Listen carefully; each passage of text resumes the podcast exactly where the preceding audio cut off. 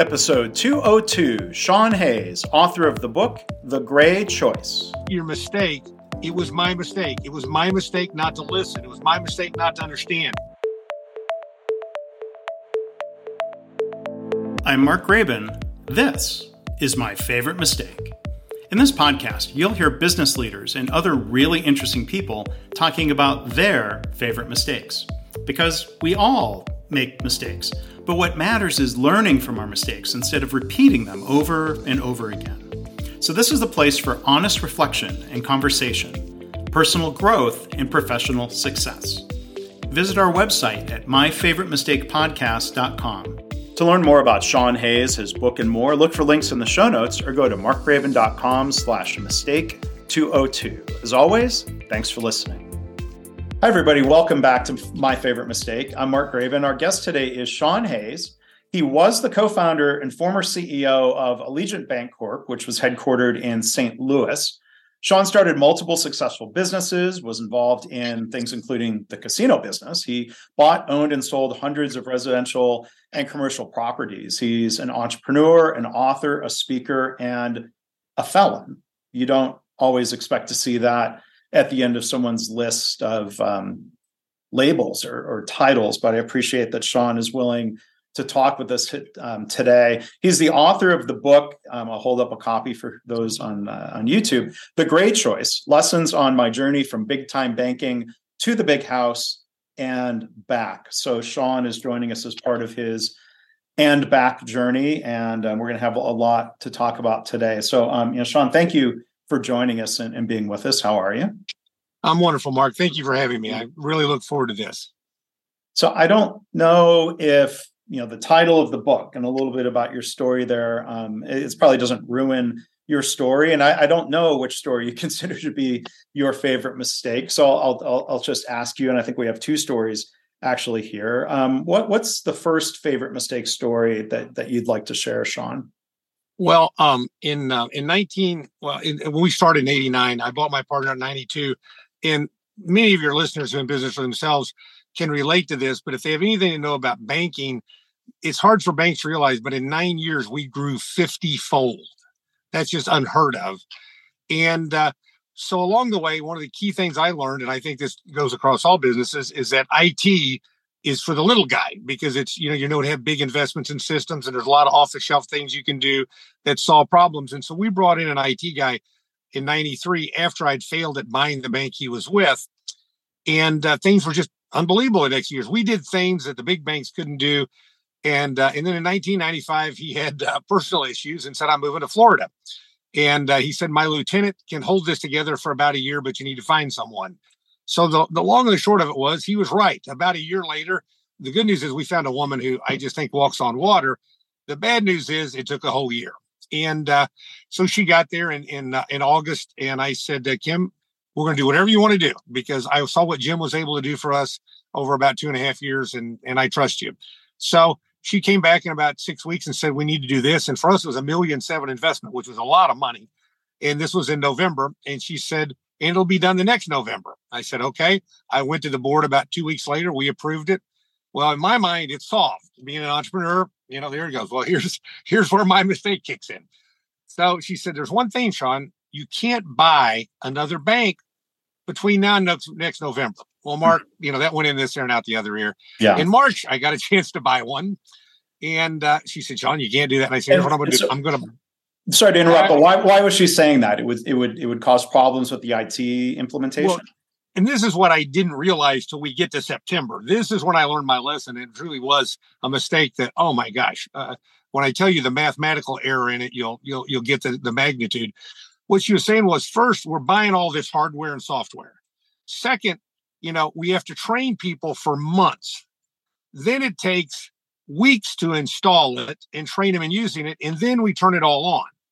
So it wasn't like, my mind is you went to the store, you bought a program, you came home, you popped it in your computer, and a few hours later you were playing ball. And it didn't work that way. So in March, when I bought this bank, I said, Kim, no problem, here's what we'll do. I won't merge it in till next March, because it was small. It was only $30 million. It was about 20th our size at that time. And so that calmed her down, and we made it through that. Well, we get to May, and in St. Louis, what's now US Bank made a big acquisitions of a savings and loan, and yet, and the Federal Trade Commission made them divest. And we were borrowing, we were a $600 million bank, and we were borrowing $100 million overnight, which is not a good resolution for a business. It'd be like a company saying, I need a sixth of my balance sheet, and I want it on demand, meaning the bank can agree not to renew it the next day. And all of a sudden, I could buy $100 million in deposits. And the price was right. It was two markets we weren't in. And Kim said, Shaun, it's going to be a problem. Now, she had only been there about 8 months in, 9 months. So she didn't really have the ability to communicate the level of magnitude of problem.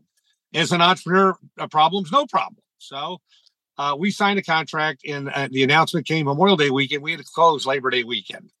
So Labor Day weekend, I go to all these banks on that Friday afternoon. That weekend, we have a great zoo in St. Louis for people who've never been here. It's one of the best in the world. And so I take my kids to the zoo, and my debit card doesn't work. And it doesn't really resonate, okay, no big deal. Well, by the time I got by Tuesday, a bank in those days would close at 2:00 and then start a new day. What that meant was you started processing. In most banks, and we were considered a large bank then, not a huge bank like we became, but we would start processing at 2:00 and we'd be done around 7:00. Well, these banks we bought had so many transaction accounts. They took us from 2:00 till noon the next day to process. No, whoops. Yeah. And so what happened Memorial Day, so this is going on. And by the middle of that week, we figured out that if you went to a bank and cashed a check, our bank, or if you went to one of our ATMs, we didn't capture it. There was no what's called on us. So therein lies a mistake and I had all kinds of people who called me up a month later and said, Shaun, I got $250 and you never charged my account. But $1,547,000 walked out the door that weekend that we couldn't find. Oh my gosh. Yeah. Now, two pieces of that, and then I'll get to the mistake that I found in it was, one, that year we made about $6 million after tax. So it was about 20% of our 16% of our after tax earnings. Our earnings, we were public, were up over 20% that year. No one noticed. And if you read the annual report, it was so buried in the footnotes. But I'll never forget $1,549,000. The lesson in it, and the mistake was, that week I wanted to fire someone. I went crazy. By the way, I didn't mention Kim managed to have a child during this period. We had to set up in a hospital room a computer system, because that wasn't the days when you had laptops that did what they did now. And that whole week I'm screaming, we have to fire someone. We have to hold someone accountable. And by the end of the week, I went back to my management team and I said, I figured out who it is. It's me. And when you say your mistake, it was my mistake. It was my mistake not to listen. It was my mistake not to understand. It was my mistake to buy this, as important acquisition it was. And all this rested on me. But it's so easy, especially in our culture today, to look for someone to blame. And as I learned from that at the end of the day, you're the person at the top. It's your child. That's what I call my company. You're the one responsible. And that was an unbelievable lesson in making a very expensive mistake, because 3 years before we didn't make $1,547,000 pre-tax, so it was the magnitude of the loss, and it was just how quick it disappeared. And then really what it did was it sucked the life out of our culture for about a year. For a year, we were a different company. Now, what we did in that year was we made a lot of tough decisions. We consolidated. We did some things that we would never have done. So I would say the mistake, you always have to remember, and I think Harry Truman had the thing on his desk, the buck stops here. It stops with the CEO. And that's the one lesson. The other lesson is when you make a mistake like that, what can you do with it? And in our case, we sold some things that didn't fit. We spun some businesses off. We did things. And we didn't really grow for 1 year, which was ironic for us as much as we grew in that 9-year span, but we made more money and we were a better company. So good came from it, but the mistake was horrific. Wow. That's a great story. And I appreciate you sharing the reflections and the lessons learned from that. Did somebody have to talk you out of firing somebody in that anger in that week? Well, I had 7 great direct reports. And the one that run HR ran HR. She was just unbelievable. And the whole time I had someone I wanted to fire, because to me, it rested on the man that oversaw the processing. Because how could it take 20 hours with a new system when it's, you know, should have taken 2 or 3 and not 5 or 6 even, because we weren't using anywhere near the capacity. And she and Kim were close. Of course, Kim was in the hospital this whole week period, having a newborn with her. And then what Karen was able to communicate to me was, Shaun, this man was just executing your orders, doing your job in a chain of command. And yes, you want there to be consequences. And I love that about you and our culture. If you do something right, we recognize. If you do something wrong, we don't necessarily fire you, but we hold you accountable. But you got to look in the mirror. And she really had the ability that she'd been there longer than Kim had to look me in the eye and say that. And that's another point I'll make. I would say, well, I believe every business is its people. I said for years, my HR people could interview you and they would say, you're going to love these 7 things about Mark and you're not going to like these 2, but he's really going to fit in our culture. He's going to be a high performer, but you, Shaun, have to adjust your style to those 2. Meaning I'm not going to change you, but I'm not going to say I'm going to change, but I had to adapt. And so she had my ear in that way, and she saved Mike's job, because left to my own devices, I would have fired him by Friday. I was so darn angry. At least you listened then to the HR person. And you know, I appreciate you, you know, mentioning, you know, you're not blaming Kim for not convincing you of the, you know, the level of magnitude of the risk or the problem. You weren't blaming her. And I mean, how did that lesson, that moment of realizing, like you said, you found the problem in the mirror, you took responsibility for it. How did that affect the way you handled other situations going forward as a CEO? Well, it humbled me. You know, you like to believe you're perfect, and yet we know we're not. But it was humbling to have to go back, especially to the 7 people that I spent so much time with, because I just was on a tangent of someone had to serve a consequence for that. And I didn't. And it made me more cognizant of my decision making. And yet we're going to talk about my next mistake in a little bit. And you're going to see by then I had forgotten my lesson. And as many of us, especially again, back to our culture today, we have short memories. And whenever we have short memories, we pay a price. And I pay a much greater price in my next mistake. Yeah. Well, and before we get to that, just one other comment I was going to make. You talk about the tendency to blame, and I don't think that's even a modern society thing. It's almost more human nature. You know, you could look at, you know, from a evolutionary standpoint, there's an old story, I'll tell it quickly, of Coco, a gorilla that the handlers, for lack of a better word, had taught American Sign Language. And there's a famous story of, you know, Coco had a pet cat, like a real live living cat. Coco was, you know, taught to do these things and loved the cat. And one day the handlers came back and saw a sink had been torn out of the wall. Well, it was clear Coco had done this. And they asked Coco, and Coco supposedly in sign language replied, "Cat did it."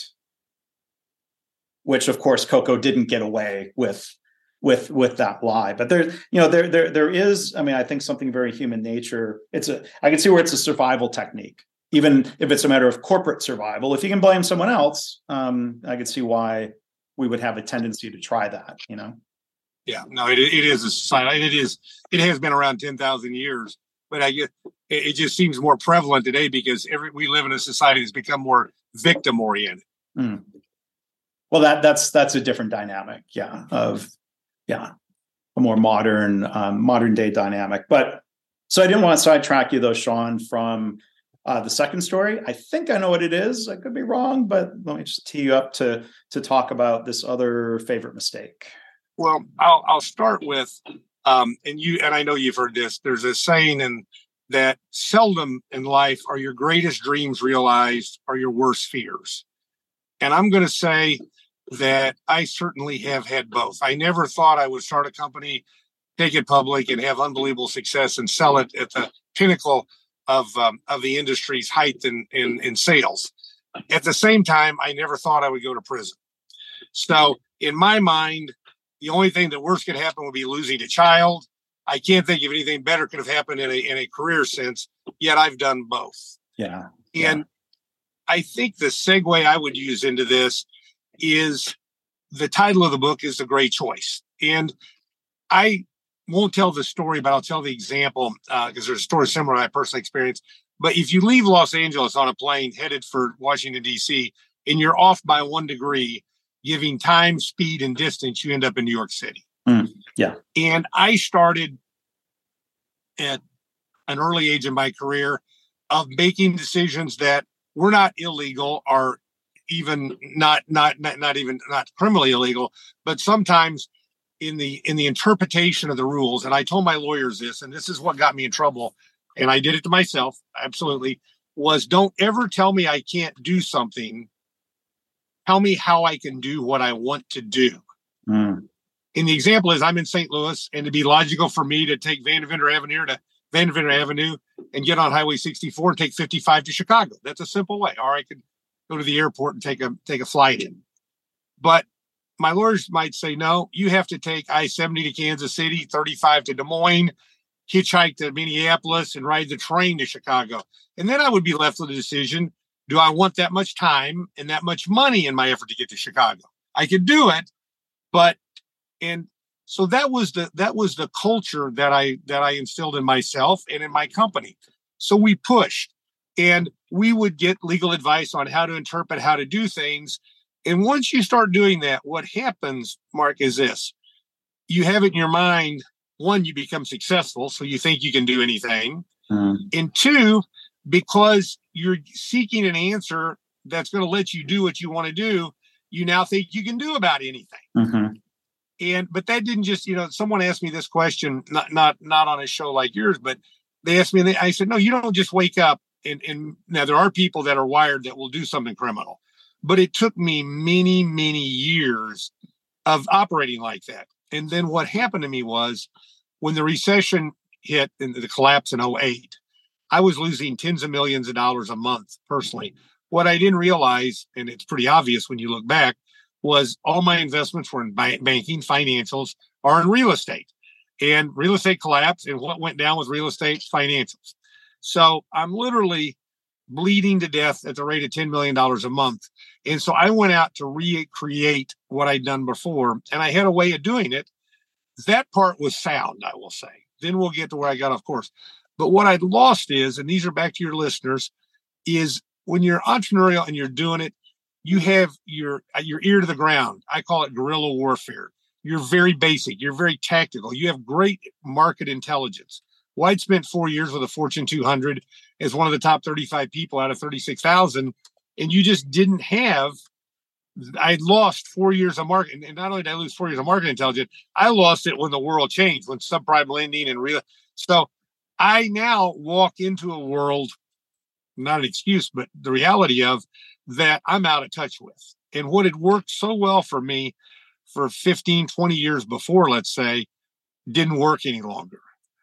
And then because, and this is back again to your listeners, especially if you're in business for yourself, surround yourself with bright people. I talked about the 7 people who worked for me, but I had a board of directors in particular that there were 4 other people that we met a couple of times a month for 15 years.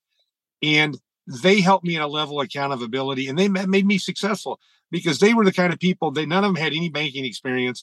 And they would say, why do you do what you do the way you do it? And when they asked that question, the answer better not be because we've always done it that way. That meant we had to retool. That's how bright these people were, Mark. So after 15 years, they were all 15 or 30 years older than I was. So they were either dying or retiring. And I lost the group around me. I lost my own market intelligence. And then because I was losing so much money, I didn't use good professionals. Now, I'm not making any excuses. Mm-hmm. At the end of the day, I made the decisions I made. But the point is, and the mistake here is, when you lose those 3 things, and I think those are crucial to anyone's success in business, and quite honestly, the same elements are key in personal relationships in life, is then my back's to the wall. And left to my own devices, and this is how I justified it. 1, I'd been successful in my decisions. 2, I'd skirted out there with good legal advice, and obviously not this time because they wouldn't let me do something criminal. And thirdly, because I wasn't taking money, this was my justification. I'm not taking money, I'm manipulating documents to buy myself time because I know, given time and my prior experience, I'll make this right. Well, I committed a crime.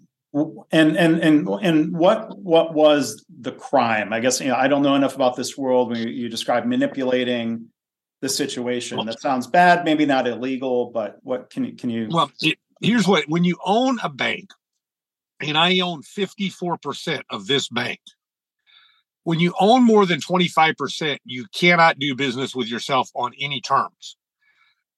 Less than 25%, down to say 5, but you should be to 0.1% or one share, you need to disclose it. So not only did I not disclose it, I couldn't do it to begin with. Mm. And this was a matter of loans, quote unquote, self-dealing is, I think. Self-dealing would be a much better term, although I had to explain to the government, even though they knew I committed a crime, when I finally pleaded guilty, they brought a room full of accountants and forensic people and said, would you please tell us what you did? How did you do this?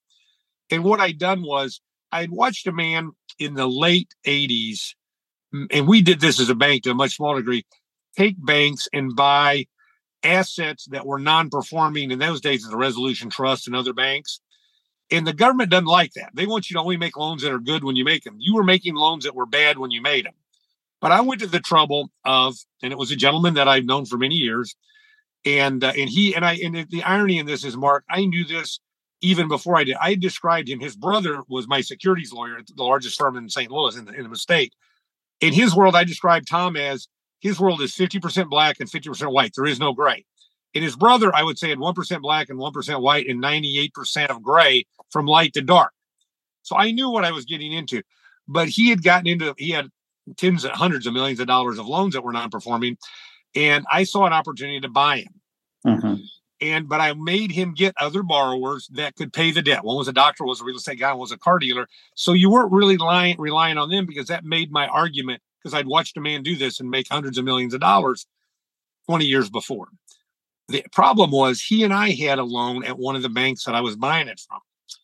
And in that loan, when they got rid of him, they wanted to get rid of everything to do with him. So to facilitate the transaction, let me buy his debt, or my bank buy his debt for 50 cents on the dollar. We had to buy a loan that I owned half of. So the loan was already out there, but I didn't disclose in that package that I was in that loan. Therein is the crime. Mm-hmm. And I knew it. And so why go forward with that then in the moment? Well, because the transaction was so lucrative for us that we were making over a million plus like that. And that really made things better, because remember now, I own 54% of this, and I'm personally struggling at this point. And the thing was, I had watched this man do this for years, what he was going to do. And therein lied another mistake, is I learned that people don't always want things as bad as you want them. And what he did was, and it's my mistake, not his, I didn't realize the depth of his problems at that time. And this was the 16 million in debt we bought was about a tenth of his problem. And what he did was, as soon as we bought him, he didn't do anything. Where the 20 years I'd done business with him before, he worked through them, because he was incentivized to the 7-digit number. Forget the savings on the debt, but he had that much to earn in getting these properties sold and leased and all these things. And that's how the other men made their money. And he just saw it as 1/10 of his problems were solved. So not only did I commit a crime and make a mistake there, I made a mistake. And another lesson I learned is don't assume the other person wants something as bad as you do, or, has a desire to see something to completion. And all this lie on me, because I knew the day I did it, I'd committed a crime. The thing was, and this is again how I justified it, I wouldn't get any money. And if he'd just done what I'd watched him do 20 years, I'd known him before that, and the 10 years before he'd done that in business, it would have just self-liquidated. It would have just disappeared. And no one would have ever known, because it would have passed. But I didn't do the right thing. I committed a crime right off the bat. And did that crime lead to bank failure, or were there other factors leading to that? No, the crime did not lead to the bank failure, but the bank did fail. And it had problems when I bought it back to Ground Intelligence, but I contributed to its failure. That would have been a piece and a whole lot of other things, the lack of market intelligence. That I blame myself for that bank failure, absolutely. But the crime in itself wasn't. But because the bank failed, now there was a real forensic audit. And it's like I described years ago. It's not like when somebody robs a 7-Eleven or a Quick Trip, you know, where they go in and then they call the police and they go get them, or they try to find them immediately. That happened in August 31st of 2009. And I was questioned in 2013, and I actually... because I had a good bankruptcy lawyer friend that I'd done business with for years, had contacts in the U.S. Attorney's Office. He goes, well, they passed on you at the end of September of 2013. But right at the end of 2015, they were on this other man for a whole lot of other reasons. And then when they did forensic, I was a much juicier target, as I should have been. I was in a position, I broke trust, and I was a position of trust, and I broke the rules and I broke the law. And I paid a terrific price that I wouldn't want anyone to have to do. And this took years. Then it sounds like from being getting the attention of law enforcement to the point of pleading guilty. Did you go through waves where you thought, well, okay, this isn't going to lead to criminal prosecution? Yeah, when it first came out in 2012 and early 2013, and then by the end of 2013, they said, no, we can't find anything. And then it came back up at the end of 2015. So from the time I committed the crime till I got indicted was almost 7 years, and it was and 7.5, almost 8 years before I served a day. So, you know, and the consequence of that is in itself is another cost. I mean, in this, you know, I deserve everything I got. But it's what I did to my family, in particular, my children, my marriage. And then I only own 54%. So I hurt a lot of shareholders, other shareholders, and most of whom, almost all of whom, I think, almost all of them were employees. So I betrayed their trust too. So the damage I did was horrific. And that's a lesson I learned in there is I never, until that happened, I won't say I never, but I seldom thought of the law of unintended consequences. And the unintended consequences of my crime were far. I threw a boulder in a pond. You know, it wasn't a pebble. Can you talk, Shaun, about, you know, the dynamics? You were sentenced to 68 months in federal prison. The dynamics of deciding to plead guilty. Well, one, they first indicted me on 3 counts, and then about 10 months later, they expanded it to 10. But as my attorney said, Shaun, you've really been charged with the same thing 10 different ways, because the way the system works, and I hope none of your listeners have to figure this out for themselves, is they want to charge you to where if one thing doesn't work, but a slice of paper next to it does, they've got you. And quite honestly, my attorney, as I described, my crime was so complicated. If I could have had my trial bifurcated from my co-defendant, I would have gone to trial. Because he says, I don't think a jury can convict you of something that they can't describe as prosecutors. And, you know, the average man or woman isn't going to understand. But what happened was, and the reason that drove me in December of 2017, I lost a motion to bifurcate my trial. And the co-defendant had a business that I had nothing to do with. I wasn't involved in. But he had done carryback mortgages for people, for 212 families. And he didn't pay the first. He took their money. And so I would have been sitting at a table for weeks, and they would have brought in, and they said, we're going to bring in 212 families and talk about how they lost their homes. And at that point, the jury doesn't care whether you owned or did anything. You're sitting at the same table. And my lawyer said, you're going to get 20 years. He goes, that's going to be the consequence.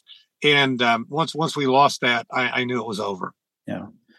So looking back, I mean, Shaun, you talk about the idea of getting 1% off course, things that were in the gray area, not illegal. Do you remember what an example of one of those early moments or decisions would have been? Yeah, absolutely. In the early 90s, the Fed came out with a regulation that constrained real estate lending that was a derivative of the savings and loan collapse of the mid-late 80s and early 90s.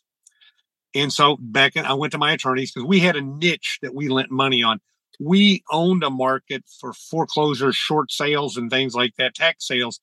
And the niche in that was is that the sales were at noon in St. Louis City and County, and you had to have the money there by 2 o'clock. And most people that played in that market, or most people want to play it, didn't have the money to do that. If you want to buy a $100,000 house, you had to have $100,000. You had to have it there in less than 2 hours. So we'd set up a department that just did that. And we, at that time, we probably had 20 or 30 million out. And before we were sold, we had 100 million. And it was, we charged huge fees and high interest rates because we could. And so I went to the attorneys and I said, this is a niche. And so they spent a lot of time and good money and said, here's how we believe you can legally comply. Now, they had to say believe because it was new law. You know, it wasn't interpretation.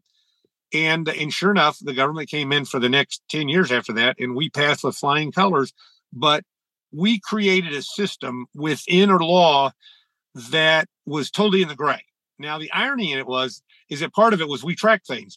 And if we lent you $100,000 to buy a house, we did a 6-month loan. The average duration was about 92 or 93 days.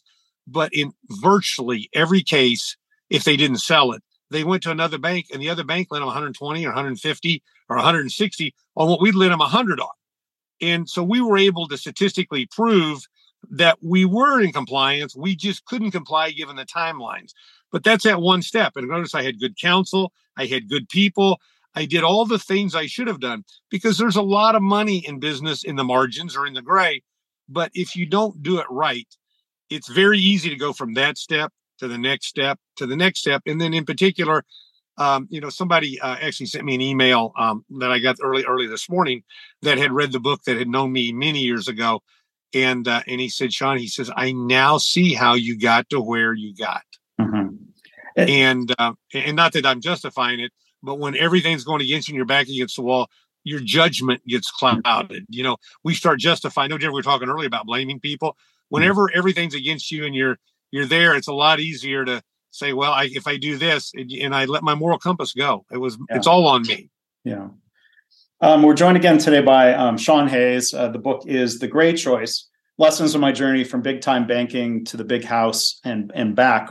Let's talk, before we wrap up, about some of the and back story. You're out of prison now, you're doing other things. And part of what you're sharing with people is around this phrase that you use, moral compass, and the need to define your moral compass. I guess help any of us not get 1% off track. Can you share a little bit more about how we might go about defining that compass? Yeah. And I want to say two things here. One, I was reading the interviews, and there was a lawyer that I knew tangentially going now almost 40 years. And he used that quote when he was talking to the FBI. He said, Shaun lost his moral compass, and he was right. And he hit the nail on the head. Secondly, something that I like to remind people, there was a study done by a Stanford professor about a little over 50 years ago. And in the sum and substance of it was, given the right set of facts and circumstances, any person can commit any crime. And none of us like to think we could kill somebody or do so, but basically he proved that point, that given. And so what I go back to, the things that I said when I was looking at my own things, surround yourself with people who are going to hold you accountable, because left our own devices, we can do some pretty horrible things. And I don't even mean criminal things. That's one, surround yourself with people there. Two is, don't take your eye off the ball. My thing was, and I wouldn't change one thing, Mark, because if I changed one thing, I wouldn't be in this position. And I believe my mission is to help people. It's truly to help people not end up where I did. But I didn't have a plan after I reached the mountain. And that was a mistake. And, I'm a big believer in planning. I'm a huge believer in goal setting. But once I reached them, I didn't have any. And then I was just lost. And that's a big thing. I always said people, and I knew this inherently, but I just didn't apply it to myself, is, when you sell a business, it's like a death. It's like a divorce. It's a whole thing. And you have to have something else you're going to do. And you should be thinking that long before you sell it. And I think those are the kind of things that if you surround yourself with good people. And the sad thing for me was, even though I mentioned that the men and women who held me accountable for those 15 years, they were 15 to 30 years older. But I had other people around me I could have gone to. But then again, left to my own devices, I chose not to. Mm-hmm. So restarting things. I mean, you know, so you're released from prison. What is it like trying to start a business and start working for others to help others? I mean, you've written a book. You're working to make a living, but how, you know, I mean, what have you experienced in this next phase of business and life? Well, one, I'm not complaining, but I now understand why the system is broken from being in the system and now being out and still in the system. Because I wanted to write the book and I wanted to speak, I was looking for a job because you're required to have, the government wants you to have a 30-hour paycheck job. That's a requirement of virtually every fellow. And so I wanted to make beds in a hospital, the largest hospital system in the metropolitan area, employs like 20-some thousand people. And they were so excited. And I told them I was a felon. And then they came back and said, oh, we can't hire you. Then I went to the second largest hospital system and told them I was a felon because there's no reason to hide it. And I was going to work in the morgue moving bodies because I thought, wow, this is great. Because again, the hours worked where I could do calls like this. I could pitch for speaking and they didn't. And it was in a manner that I could take time off so I could go speak if I needed to travel. And I'm unqualified to move bodies in a morgue because I'm a felon. So when you look at those kind of jobs and you think, how do these men and women who get out that don't have the opportunities that I have make it? And that's one lesson for society in this. So I ended up, I'm a school bus driver and I absolutely love it because I work from 5 till 8:30 and from 1:30 to 4:30 or 5. And in the middle of the day, I do things like this. And because of the way it's structured, the state of Missouri, you're all part-time, even though one week I had 106 hours. Normally I do 40, but it lets me, I can, as long as I give them 2 days notice, which in speaking, you have way more time than that, they'll let me have time off anytime I want it. Yeah. So I'm fortuitous and it's allowed me to rebuild my life. And I'm so grateful for that. But it's also shown me how hard it is for society to adjust. It's almost impossible in my opinion. Yeah.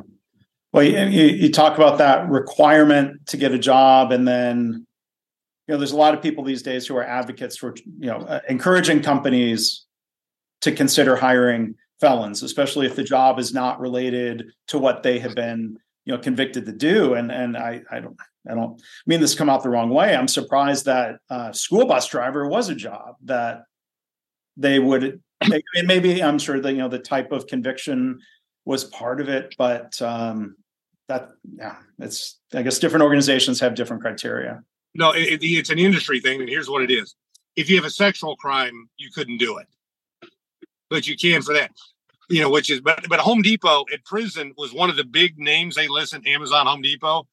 I went to Home Depot, they wouldn't hire me because I was a felon. Yet in prison on the board, when you look for jobs, they're number 2 after Amazon. So it's just, it's convoluted, it's sad. And I'm not trying to be a social justice advocate, but I think you have enough listeners out there that are going to say, wait a minute, this is the way the world is, because they wouldn't believe that. Yeah. And you mentioned investments and other things you're doing. You still have that job today? No, I don't. And by the way, I had gotten out of the banking business long before I was indicted. I made it. I gave a speech in 2010 and I said, entrepreneurial banking is dead. And the government, after the 2008 crisis, they've regulated it to where banks, as I say in the book, it's like going to Chick-fil-A. You know, they want it to be a credit score. They want it to be simple. And that's why hedge funds and private equity are really the risk takers today. And I described that 13 years ago. That's when it happened. I said there'll be entities that will come out and replace community banking or whatever name you want to put on it because the government doesn't want it anymore. They want a utility and they're getting it. Yeah. Well, again, our guest has been Shaun Hayes. You can learn more about his book and the speaking that he does at his website. I'll put a link in the show notes, ShaunHayes.com. Yes, and I spell it right, by the way. I spell it S-H-A-U-N. I joke about that because there are 3 ways of spelling it, and I have the U, so I like to have fun with it. Yeah, we'll put a link in the show notes. And what types of audiences, you know, you talk about wanting to help people avoid the mistakes you've made. Do you do speaking for banks, financial institutions? Where are you doing your speaking? Financial institutions, banks, accounting firms. E&Y, my former auditors, they just paid a $200 million fine for cheating on the CPA exam. I heard. So you've got that. I do a lot of universities because, you like to hit kids young and young men and young women. And they're so much more entrepreneurial than my generation was. And when you're out in that world, you don't have the checks and balances that you have in a big company. So I talk a lot about how in a small company to instill those things. But I speak mainly on ethics. I do get a lot of requests. And I did one last week that was a mixture of entrepreneurship and ethics, because I was unique in the fact that I did have a successful entrepreneurial career before I committed a crime. Right. And so, so I have fun with that too. Yeah. Well, Shaun, thank you so much for sharing your story. Thank you, your stories in this case. And, really appreciate you, coming on the podcast and talking so openly about mistakes and lessons learned along the way. I really do appreciate you for being here. Well, thank you for having me, and I enjoy your show, Mark, and have a wonderful day. To learn more about Shaun, his book, The Grey Choice, and more, look for links in the show notes or go to markgraban.com/mistake202. As always, I want to thank you for listening. I hope this podcast inspires you to reflect on your own mistakes, how you can learn from them or turn them into a positive. I've had listeners tell me they started being more open and honest about mistakes in their work. And they're trying to create a workplace culture where it's safe to speak up about problems, because that leads to more improvement and better business results. If you have feedback or a story to share, you can email me, myfavoritemistakepodcast@gmail.com. And again, our website is myfavoritemistakepodcast.com.